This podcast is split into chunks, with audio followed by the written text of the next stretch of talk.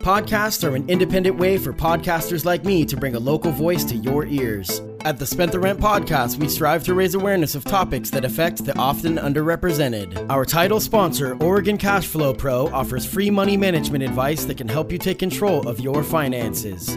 At OregonCashflowPro.com, you will find videos to guide you towards your goal of financial freedom. For more info, there will be a link in the show notes. The following podcast is available on all major streaming sites Spotify, Apple Podcasts, and more. You can now listen to all previous episodes, donate to the podcast, and buy shirts directly from the Spent the Rent podcast at our newly designed official website, strpod.com.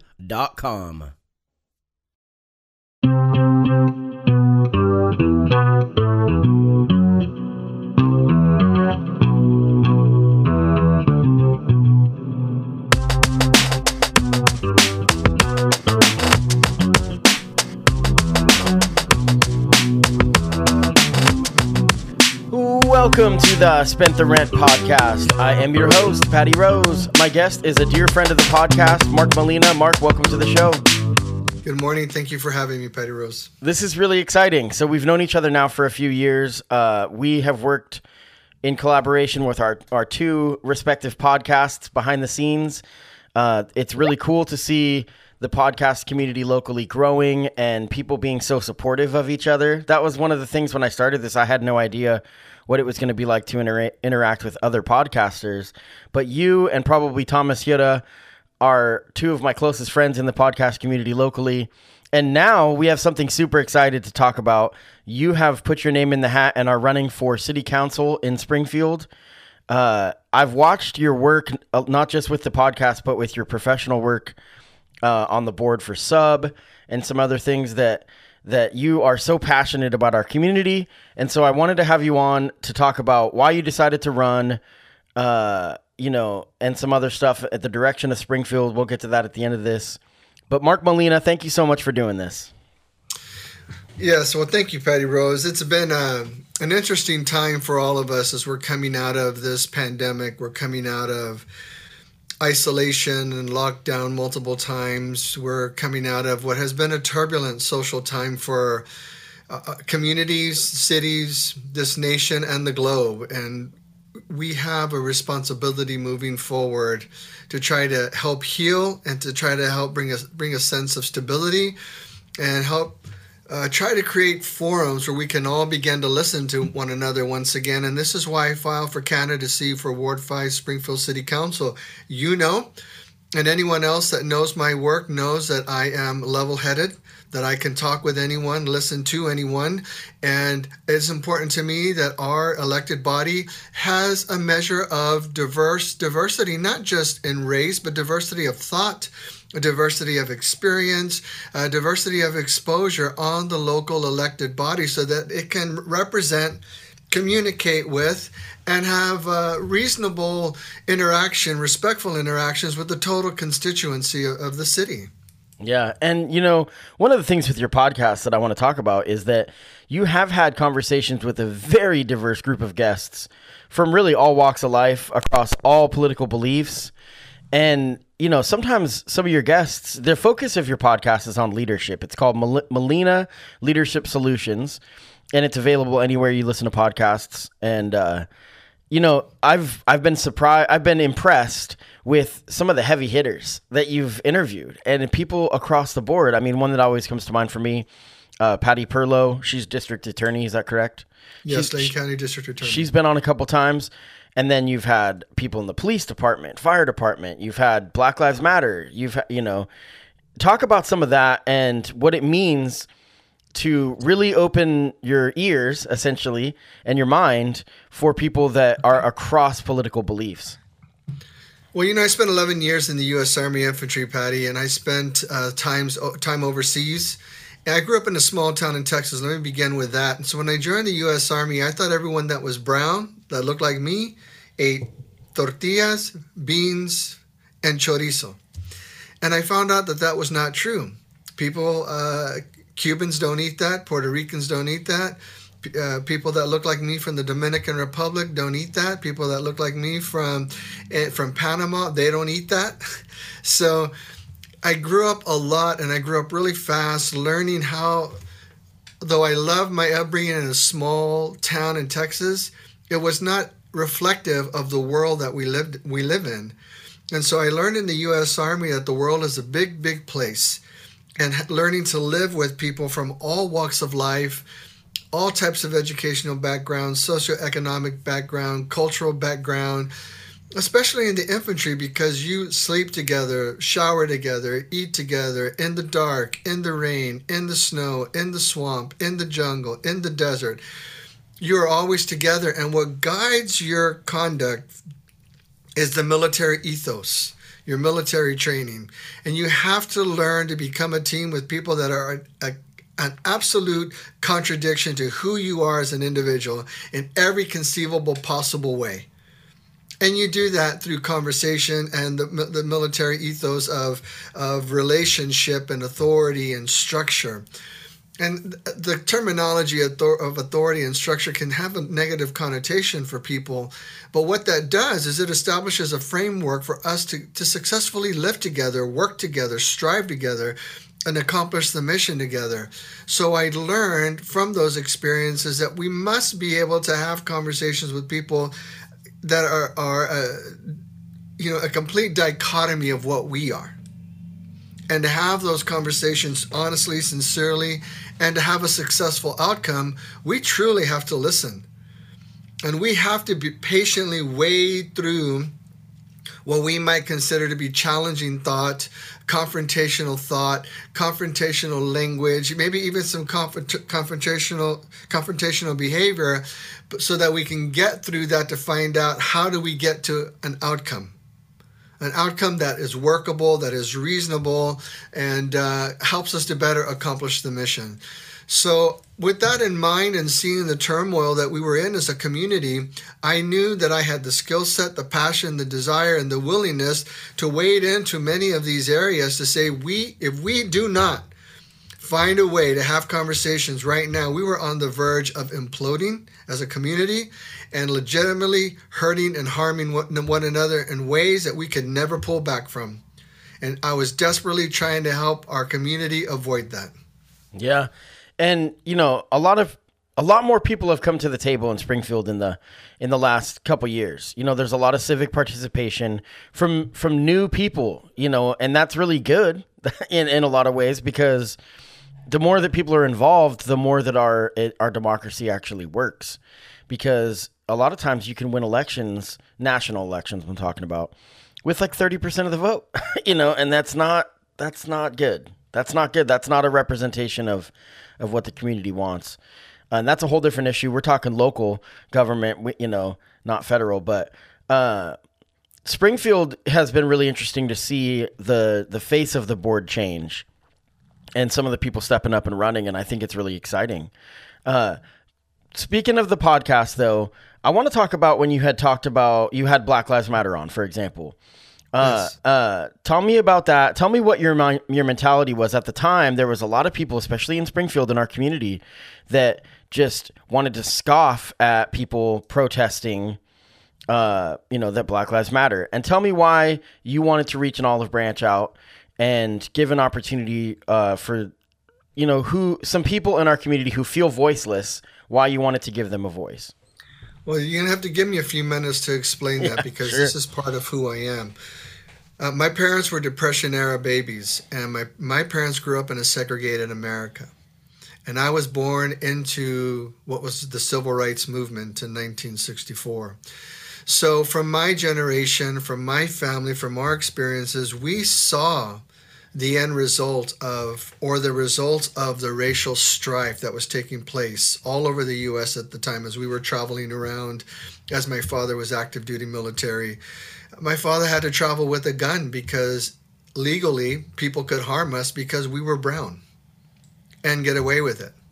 And so my father knew that he was going to have to have a weapon to defend his family if it came down to it. Didn't matter that he was active duty military. It didn't matter that he was honorably serving this nation. He didn't even have a right to vote in his tours of combat, though he was an, an American citizen. And so we saw, we grew up with seeing all of that strife, all of that tension. And when my, and it wasn't all every place all of the time because there was a lot of good people in our lives of different races and so I had I saw that with my own eyes that we could be together as a community.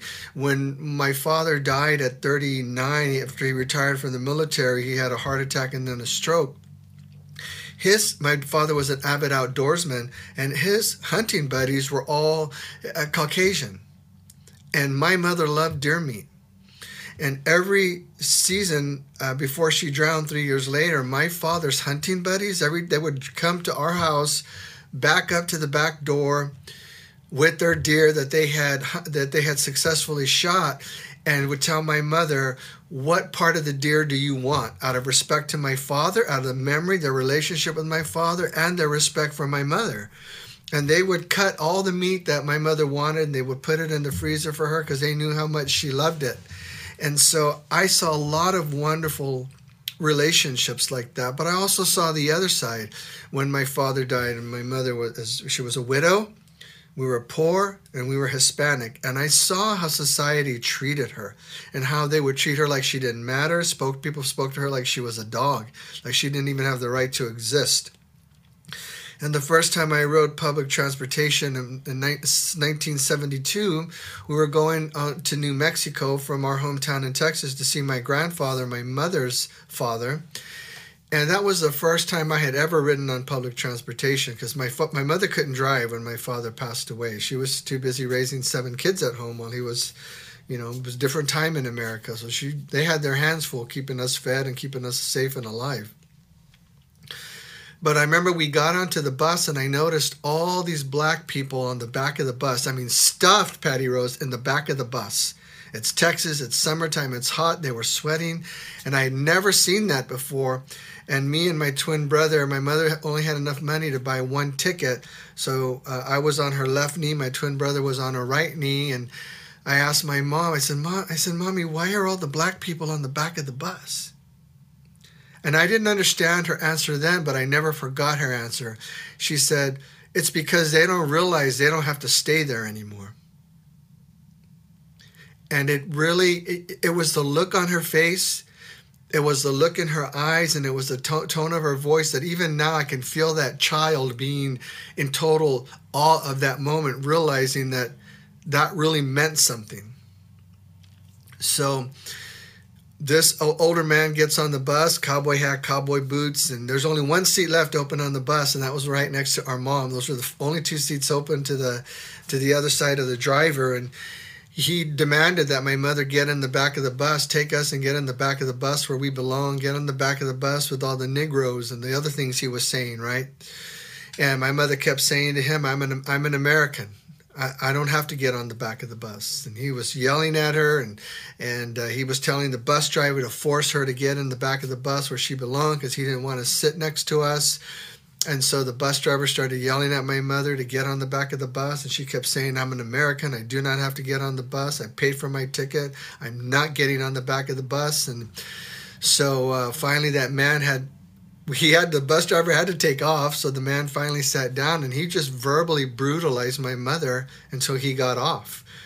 And so we're both i'm in my mother's left leg so i'm sitting next to this man.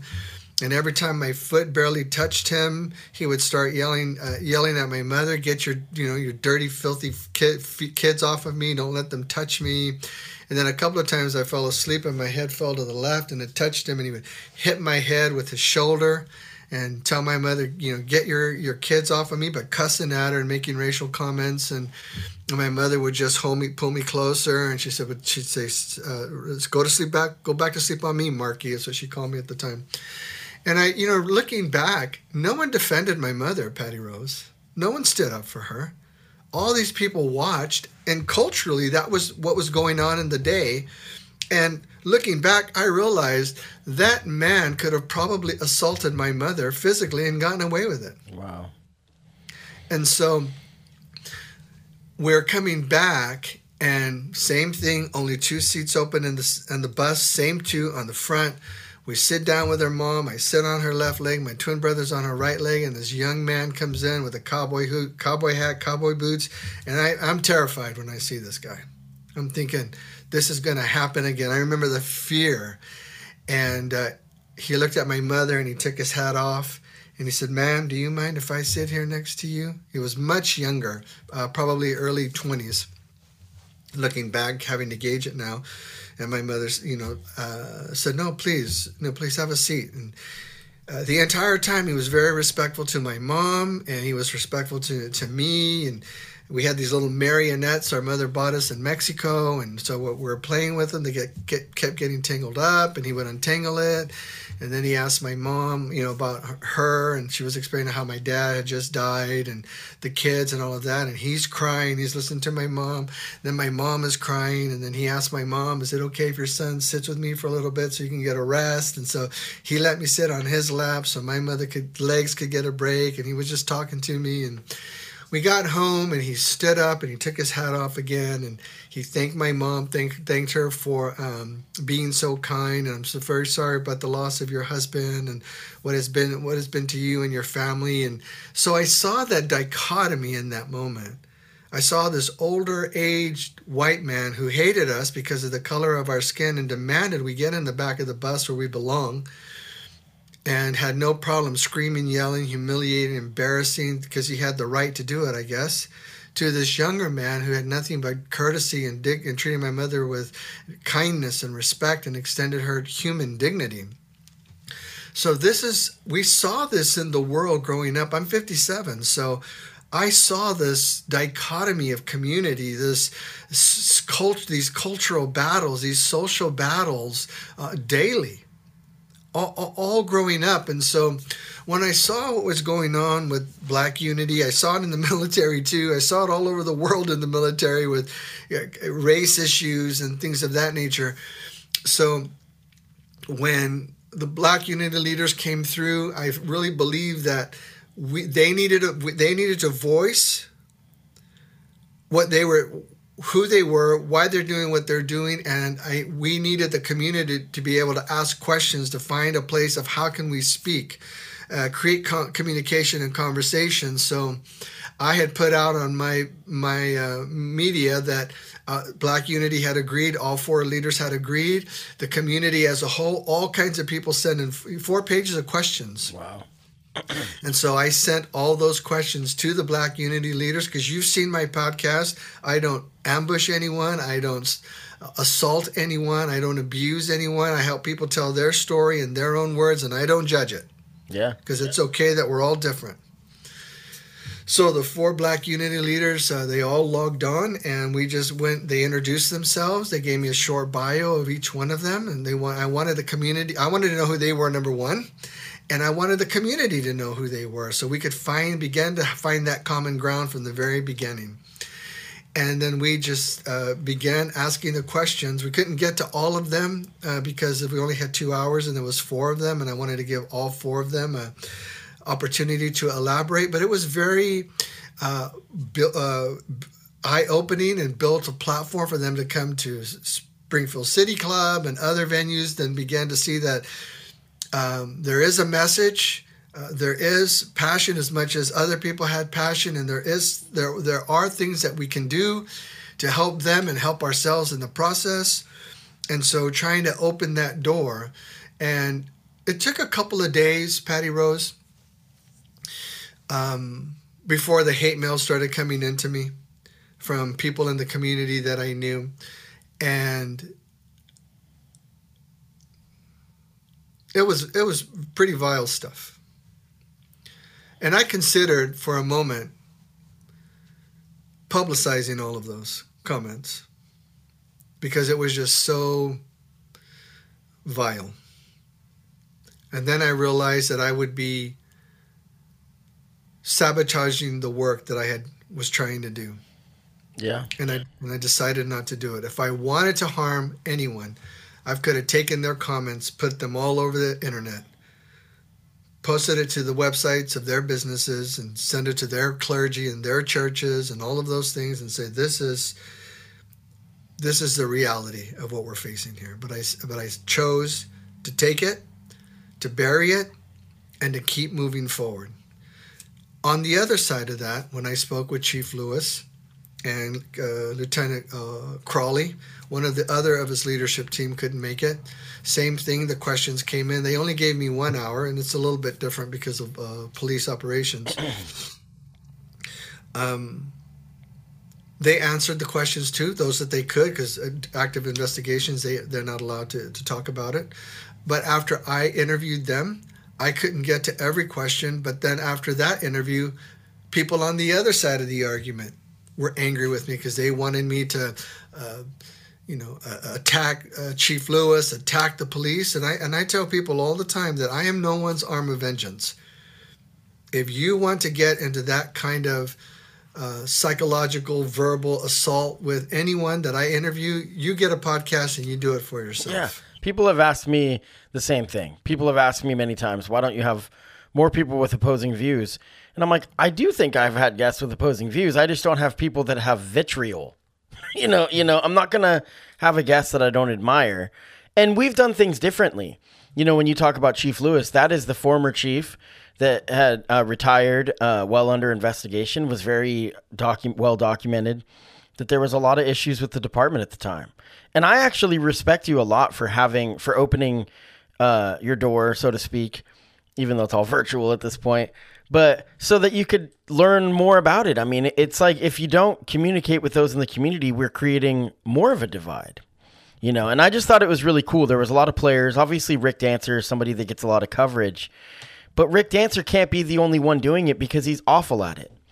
As far as bridging the divide, he's he's he's created more division than good in my opinion. There's just it's a it's a feedback loop. And I worry that sometimes what we do is a feedback loop as well.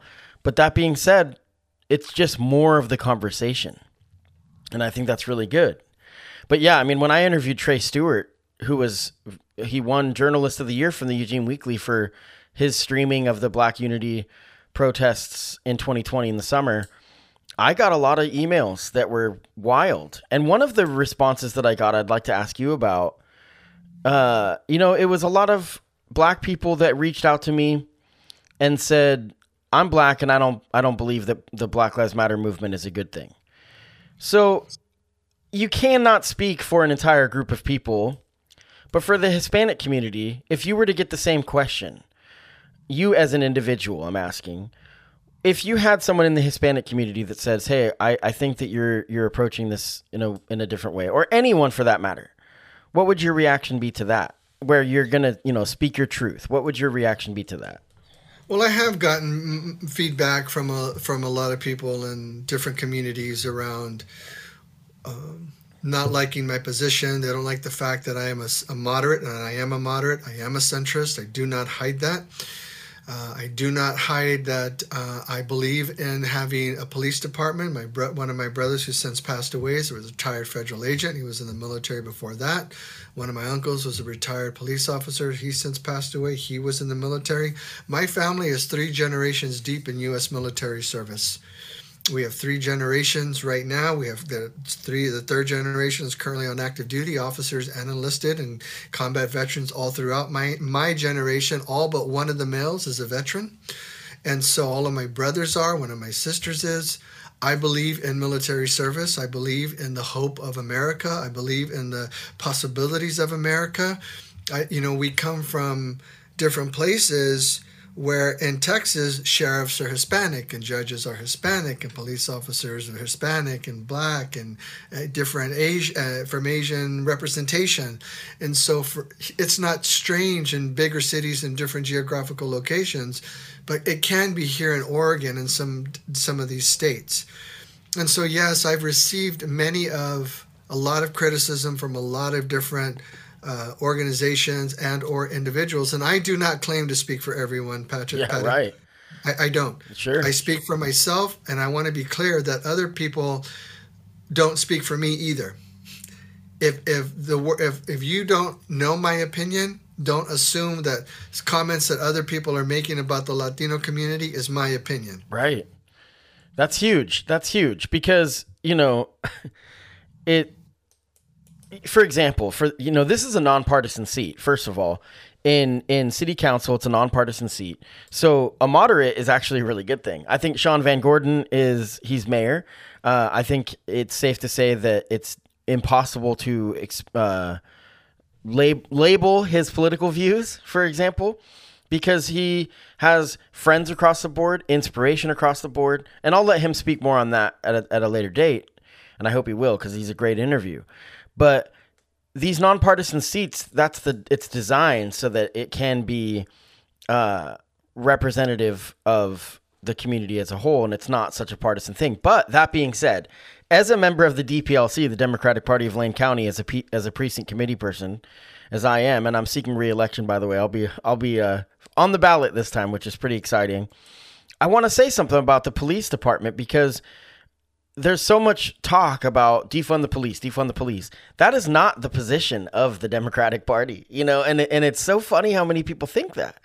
Where we had a vote for endorsements and before the last election and one of the ballot measures was about funding a uh, position, a deputy position for a rural, I think the Mohawk uh, Police Department.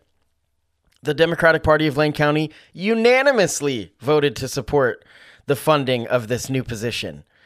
In a time when everyone thought defund the police was the strategy, def- or defund the police was the position. So I think it's really, I'm glad that you said that as an individual that uh, if you want to know my position, you're going to have to ask me. Don't assume it. You know what I'm saying? Because that's the same thing for the for the Democratic Party as well. You know, and so sometimes people think that they they want this framing, so they run with it, and it's just it, it's not the truth. It's not reality.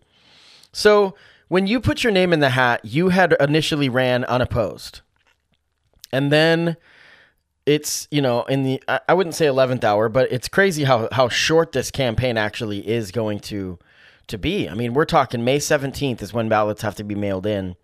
But when you put your name in, you were running unopposed, and then you had an opponent.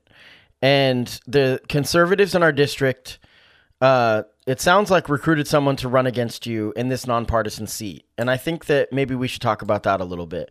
What was your instant reaction at first when you thought, you know, this unopposed? Uh, did you think that that would stick, or did you kind of know that there was going to be there was going to it was going to be a little more difficult? Uh, I think you're muted. I think you're muted, Mark. Okay, we are back. We had some technical difficulties. I don't know what happened, but we lost your mic. So we have you on the phone audio now.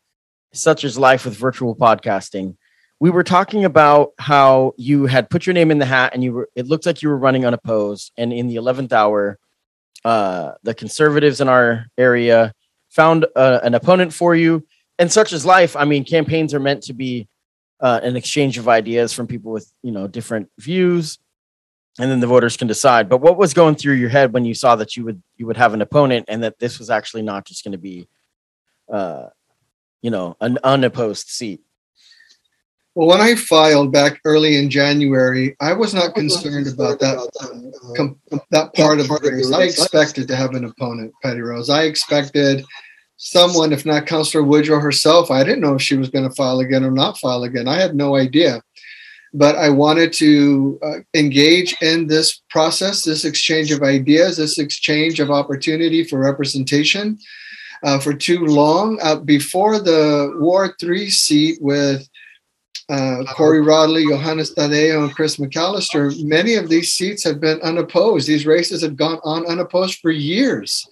And we, as a constituency of the city, have a, an opportunity as well as a responsibility and duty to not allow that to continue to be so. So I wanted to, um, I expected an opponent. I was not looking for a walk in uh, election. I would have not, honestly, I would not have felt good about that.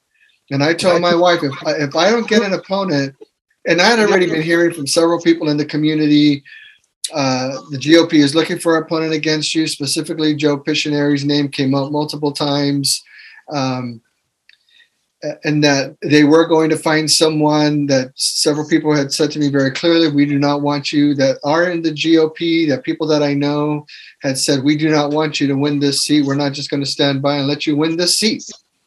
And I said, well, the campaign process has to be run, and ultimately the voters decide, right? So I'm not. I don't know my opponent. Uh, she has been an elected official before, so she is she is skilled. She works for the City of Eugene Planning Department. That much I do know. She appears to have a lot of legitimate uh, historical capacity, as much as I do. We're both highly qualified uh, candidates for this position at the city of Springfield. And so that makes it a better process. Uh, I, I, reached out to my opponent on Facebook. I wanted to introduce myself and thank her for uh, joining in the campaign. Turns out we're both training for the GNAP Marathon, wanting to create that concept of common ground. When this is said and done, we're going to be living here. We're going to be residents here. Right. We have a responsibility to continue to try to work together. And so I'm not uh, upset that I have an opponent. I don't. I didn't want some kind of easy election. So then people could say, if, if you know what, Patty Rose, if I win, if I get more votes, okay, great. But if I win by virtue of no opponent, I'll never hear the end of it. Oh, you only got on because you didn't have an opponent. Oh, you had it easy. That's why uh, you got on. You know, you wouldn't have won if you would have had a, an, a, an opponent. You know how people are. Right. And I wanted, if I was going to win the seat, I wanted to win it through the legitimate democratic processes that we have here, and not only in our municipality, but it's been clearly established in this nation. So, if if Councillor Pishioneri and those that support him felt like I am not who they want in the, this office, then they should have done what they did. I would like to say officially for the record, Councillor Pishioneri, you asked me to support your candidacy for county commissioner in 2009, and I did. I thought you would have been a great representative for the city of Springfield. And I didn't question you. I didn't question your motives. We're not even in the same party. And I believed uh, that you w- were interested in the total constituency of the city. And I believed in you and I supported you. And I want to make sure you tell your, your constituency that because the things that I'm hearing being said about me are untrue. I'm, I serve this nation. I have served my community long before that man was ever on the city council, Patty Rose. And I want this for the record. I was coaching families, kids in soccer and in football, and a soccer referee for the games, the, the, the families in this city. I was Cub Master for Maple Elementary. I was Scout Master for Thurston Troop 51.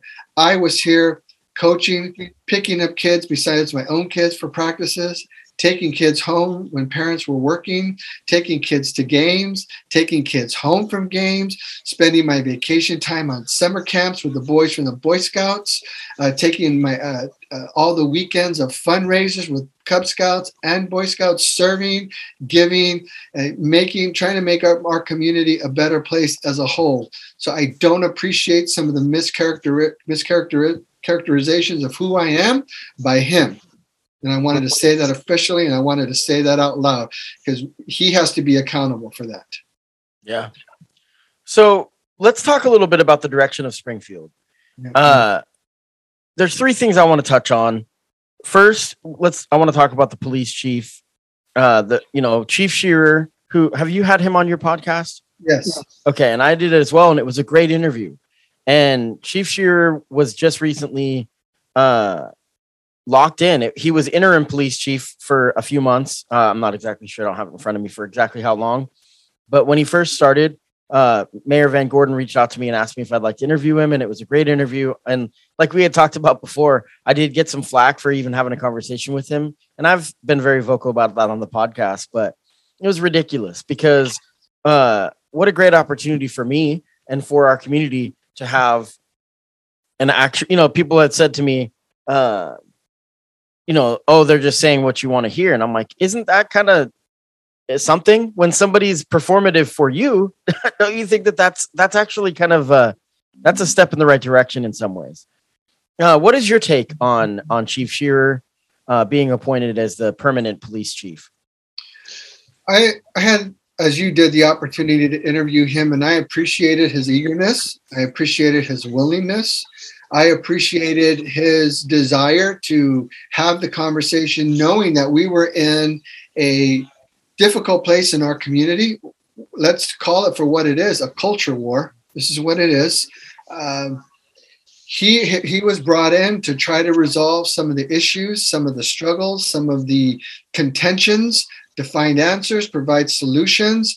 That man, I believe, we owe a lot of gratitude because he accepted it, knowing what was at risk and knowing what was at stake and knowing how volatile things were in our community and in our city. And he came in and he put his hand to the plow and he put his head down and he went to work and he was serious about it. He let the, the consultant that the city of Springfield, our city manager, hired to, re, to review the, the cases, the things that were going on. And he focused on streamlining internal police operations. Uh, he, he focused on addressing some of the cultural norms, the informal and formal norms that were becoming uh, questionable, that were becoming potentially harmful. I went to an event in Beaverton, Oregon, where there were several law enforcement uh, officials and several clergy and community leaders, every, any, anywhere from the Muslim community to the Christian community to the, from the FBI to the new pol- uh, Portland Police uh, chief, uh, the bureau chief.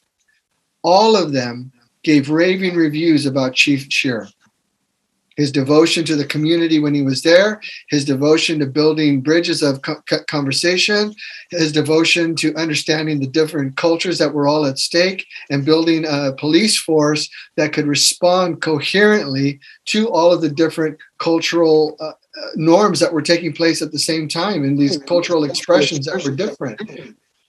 If that doesn't say enough about who he is as a person, that that says a lot yeah. all, all of these different community members would say, you guys are so lucky. You're so fortunate because that man is good at what he does, but he really cares about what he does. Yeah. One of the things when I interviewed him that was a shock was that unequivocally he said when George Floyd was murdered, you know, and it was I that was the way that he started when we talked about that conversation. And I was like, whoa, whoa, whoa, whoa, let me slow down that and and it was i mean i always when i talk about this episode i really encourage people to go back and listen to it because it was so thorough you know but that i mean just the framing when he words it like that that's pretty telling it, where his head's at with stuff. So but you know i i thought he, i was impressed and and i'm a fan. So one more thing i want to talk about before we talk about just the general direction of springfield is the main street safety project this has been a hotly contested. Well, honestly, I don't know how many people are fighting in favor of it. you know, you know, uh, but I will say that you know something has to be done. If anyone's unfamiliar, between 20th and 70 something in this in, in Thurston uh, on Main Street, there's there's a proposal uh, to put in basically nine roundabouts and some raised meridians. I've talked about it on the podcast. I had the project manager Molly Markarian on. And basically, there's been a long talked about issue of uh, pedestrians being hit by cars on Main Street, and something has to be done. And and I don't think that's debatable. That we cannot continue with what we're doing now. They've tried different things, but the proposal has been very uh, harshly criticized by many in the Thurston area. And I wanted to ask you what you thought about it. I know that behind, you know, off air you had talked about how you don't support the the current proposal you know what's been uh, discussed and the plans that are in place because it will affect a lot of business.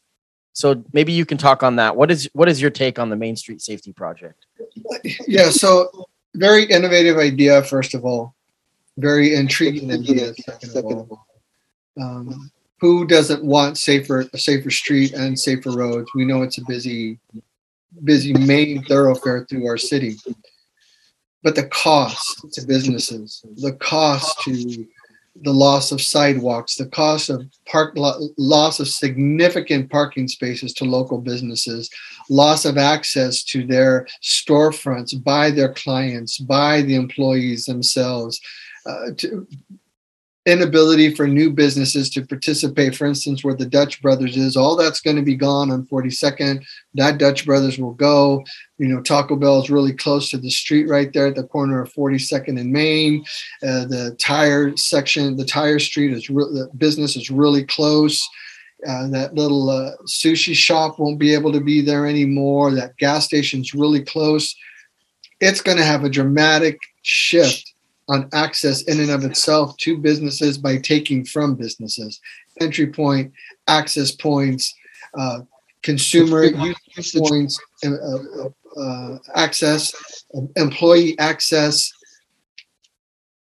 If any of the elected officials that we have do not own businesses that will be dramatically negatively impacted by this plan then they have a duty to vote no for this plan My wife and my, my, my business, my wife's business, we we rent here from Sean Highland and, and his family in the Highland Business Park. All of the parking spaces in this complex along the street will be lost. All the employees that work here will not have any place to park at all.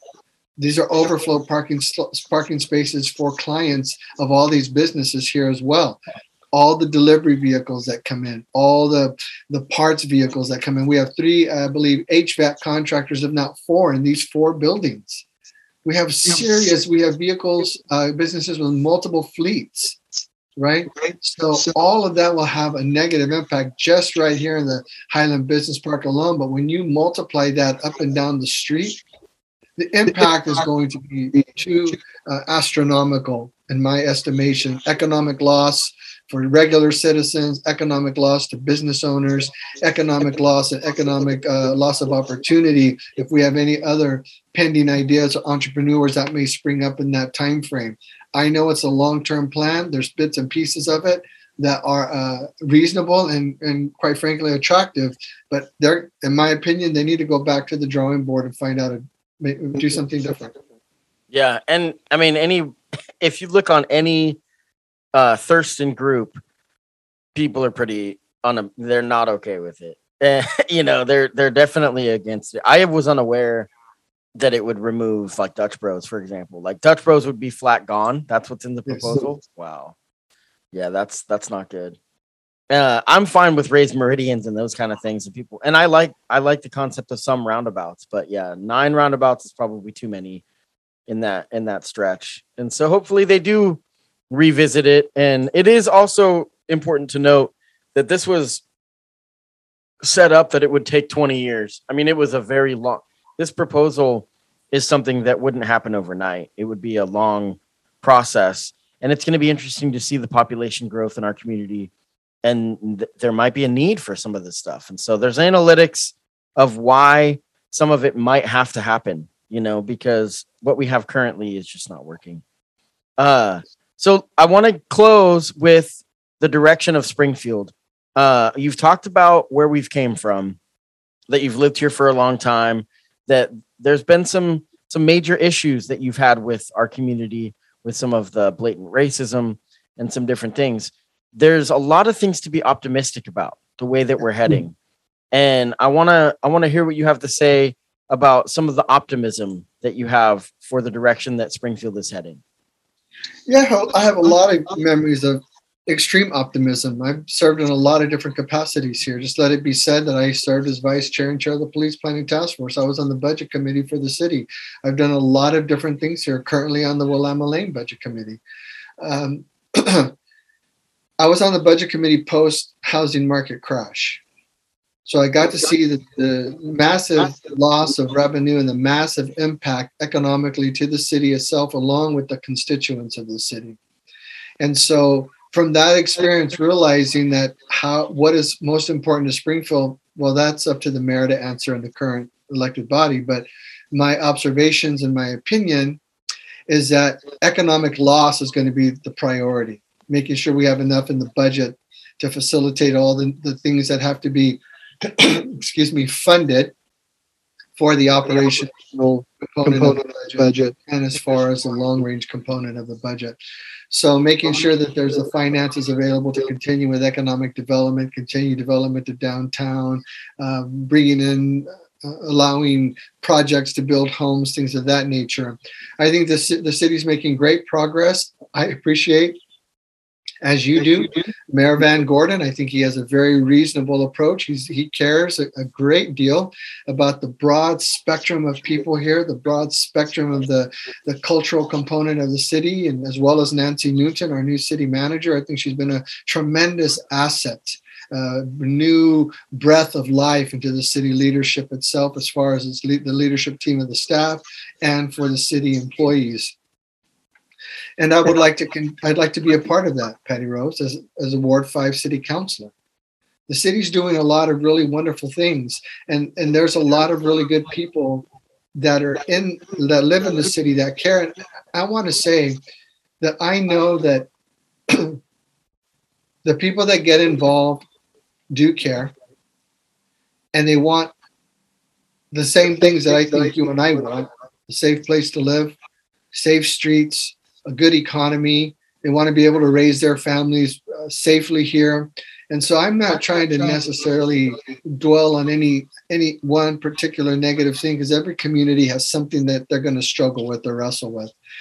But in my candidacy, I would like to con- to be a part of those conversations, be part of uh, policy development. I was I saw the impact post housing market crash. I know how critical it is. My wife and I lost our home.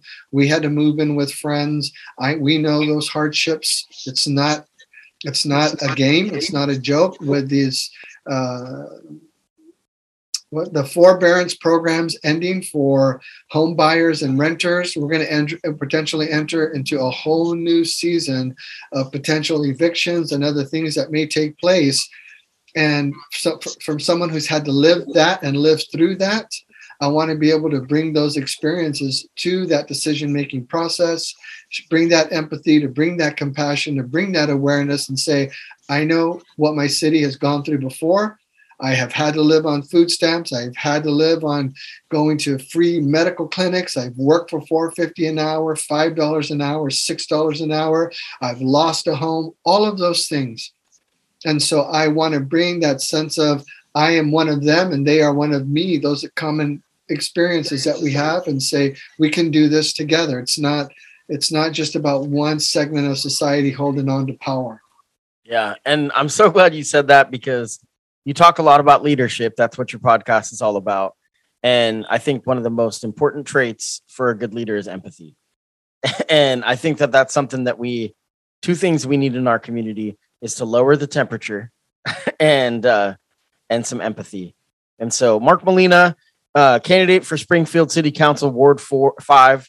Uh, thank you so much for doing this. I'm, I'm grateful to call you a friend and it's, it's been great to see your uh, media stuff grow over the last few years with the podcast. Are, are you going to continue doing the podcast deep into if you if you are elected? I know you'll be a lot busier, so maybe a little less, but yeah, I haven't I haven't done much because the the campaign and some other things that are going on. I'm going to have a couple scheduled for the next couple of weeks, and so um, it may just take a different turn, maybe. Sure. But yeah, I have no intention of because it's, it's an important uh, component of ongoing communication. And, you know, I would just like to say in closing for myself, Patty Rose, first of all, I want to thank you. And I do want to sincerely thank Victoria Doyle, my opponent, because this is not easy. We're both going to have to talk to a lot of people. We're both going to have to face uh, assumptions about who we are, conclusions about who we are. And so I do want to thank her uh, for her willingness to do this. It's going to be hard on both of our families. They're going to have to make sacrifices in the next couple of months. I'm going to let the voters decide. I want to be cl- clear about that. It is up to the voters, and whatever the, the end result is, it will be what it will be.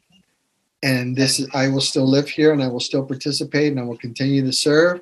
This is still my home. I'm not going anywhere. I'm not going to bury my head in the sand. I will continue to try to make an impact and a difference in a way that makes our home, Springfield, Oregon, a better place to live and a better place to be. Yeah. Well, Mark Molina, uh, candidate for Springfield City Council, Ward 5, you've got my vote. I think that's a given. Uh, uh, you had it the second that you said that you were running. and so I do appreciate you coming on and talking to me today. Uh, we're going to get out of here with a song. This is uh, one of my favorite songs by my good friend Joey Helpish.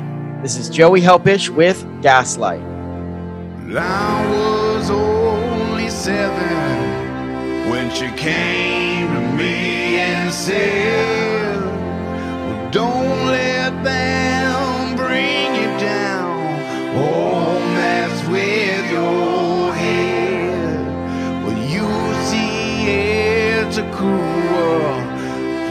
monsters, thieves, and games. They turn down the gaslight to make you feel insane. They will try to tell you that the feelings that you feel cannot possibly be something that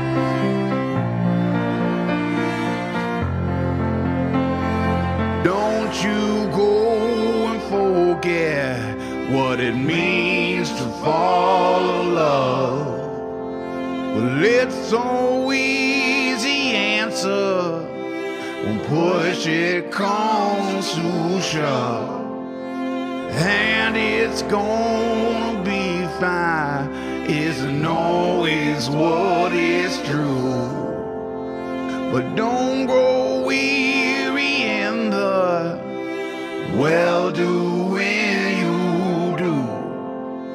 Well, I was only seven.